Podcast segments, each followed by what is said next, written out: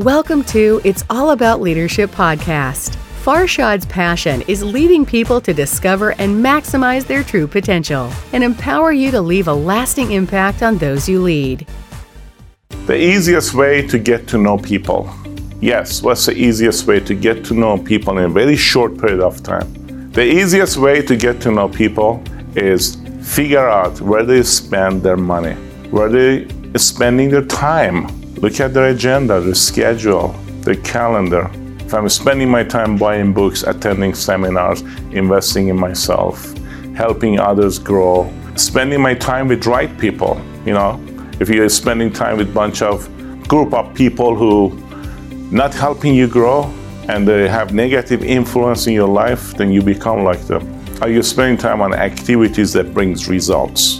Or you only spending time on activities to be busy for sake of being busy and going home and showing that, oh, I was at work. I have a news for you. We're living in, in a world today that is not about the hours that you spend at work anymore.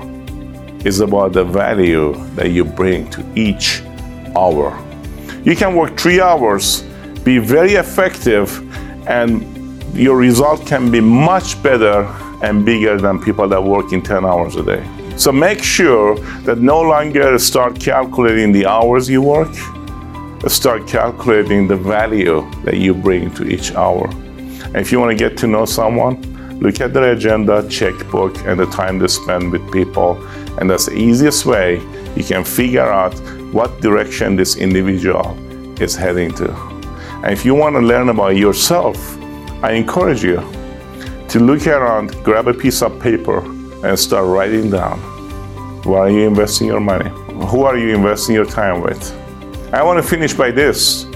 There are three different ways to spend your time. You're either spending your time, or you're wasting your time, or you're investing your time. Make sure majority of your time on each day is on investing your time. Thanks so much. God bless. Stay productive, stay effective, and stay safe.